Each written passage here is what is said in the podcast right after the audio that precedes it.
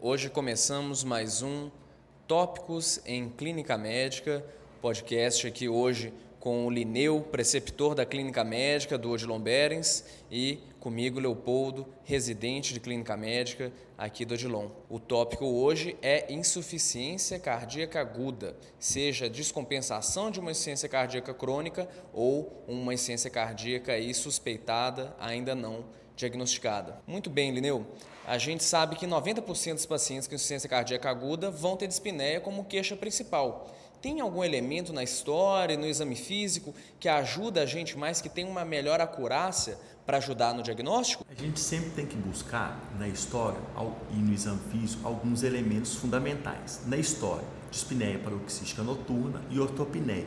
E no exame físico, sempre procurar presença de B3, reflexo hepatojugular e turgência jugular, além do edema simétrico de membros inferiores. Esses são os elementos que têm uma melhor acurácia para o diagnóstico de ciência cardíaca aguda. Em relação ao diagnóstico, eu queria só salientar sobre três exames. O eletro, que a grande maioria das vezes vai vir anormal, sendo que um eletro normal muitas vezes fala contra a insuficiência cardíaca aguda, o ultrassom à beira do leito, a presença de linhas B sugere muito fortemente o diagnóstico de insuficiência cardíaca aguda, assim como a ausência de linha B também fala contra aquela dispneia ser de origem de insuficiência cardíaca aguda. O BNP, apesar de não ser disponível em grande parte dos hospitais, sempre que a gente tiver mão, a gente tem que lançar a mão dele. Por quê? Porque um BNP negativo tem uma boa acurácia para excluir o diagnóstico. Agora a gente já está com uma noção bacana aí da propedêutica, mas fica a dúvida em relação a troponina e eco. Esses exames são para todo mundo? A troponina deve ser solicitada somente para aqueles pacientes que estão com suspeita de síndrome coronariana aguda como causa de descompensação. E o eco deve ser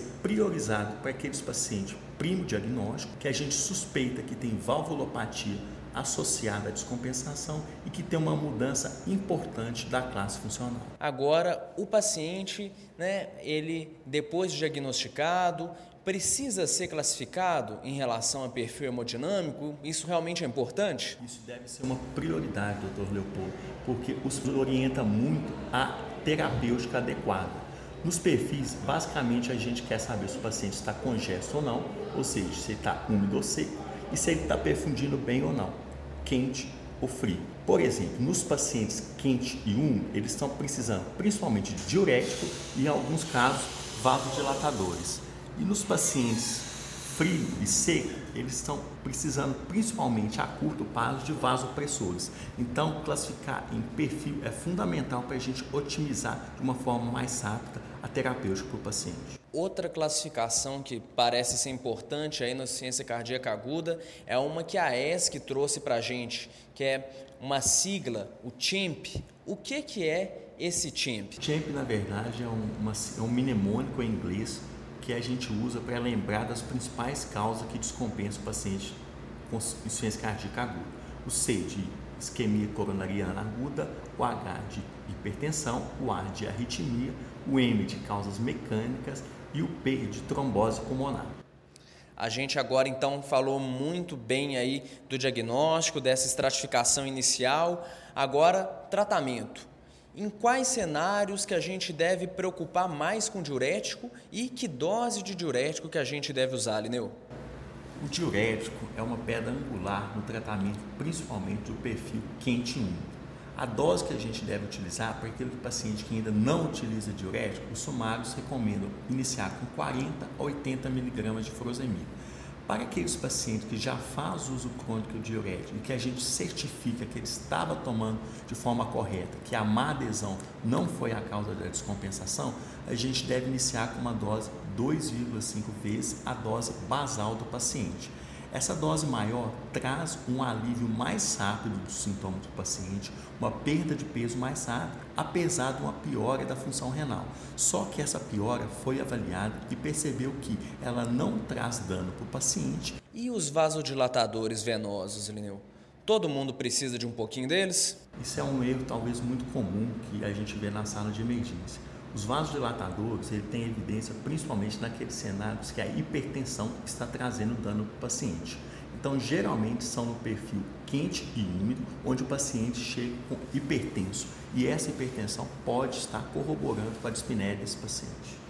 a morfina também é uma droga que quase todo mundo ganha na IC aguda. Será que isso está um pouquinho para mais?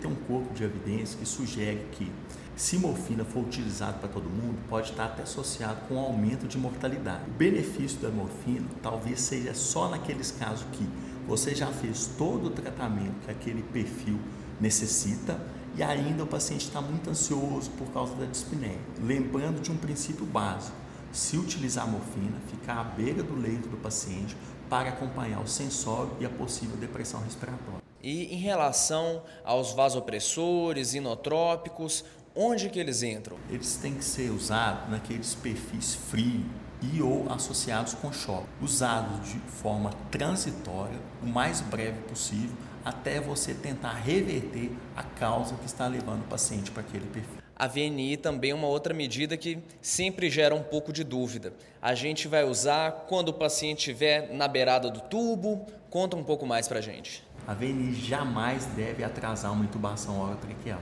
A gente vai utilizar a VNI naqueles cenários que o paciente, a gente já também otimizou diurético para ele, a gente otimizou outras medidas que aquele perfil exige e o paciente ainda continuou com um ataque de dispneia importante e não preenche critério para intubação orotraqueal. Lembrar que, se você utilizar a VNI, avaliar aí em 30 minutos, e no máximo uma hora, e ver se o paciente responde. Se ele não respondeu, não prolongue a VNI, porque possivelmente você atrasará uma intubação necessária para o paciente. Uma última dúvida aí que sempre surge é das medicações de uso crônico.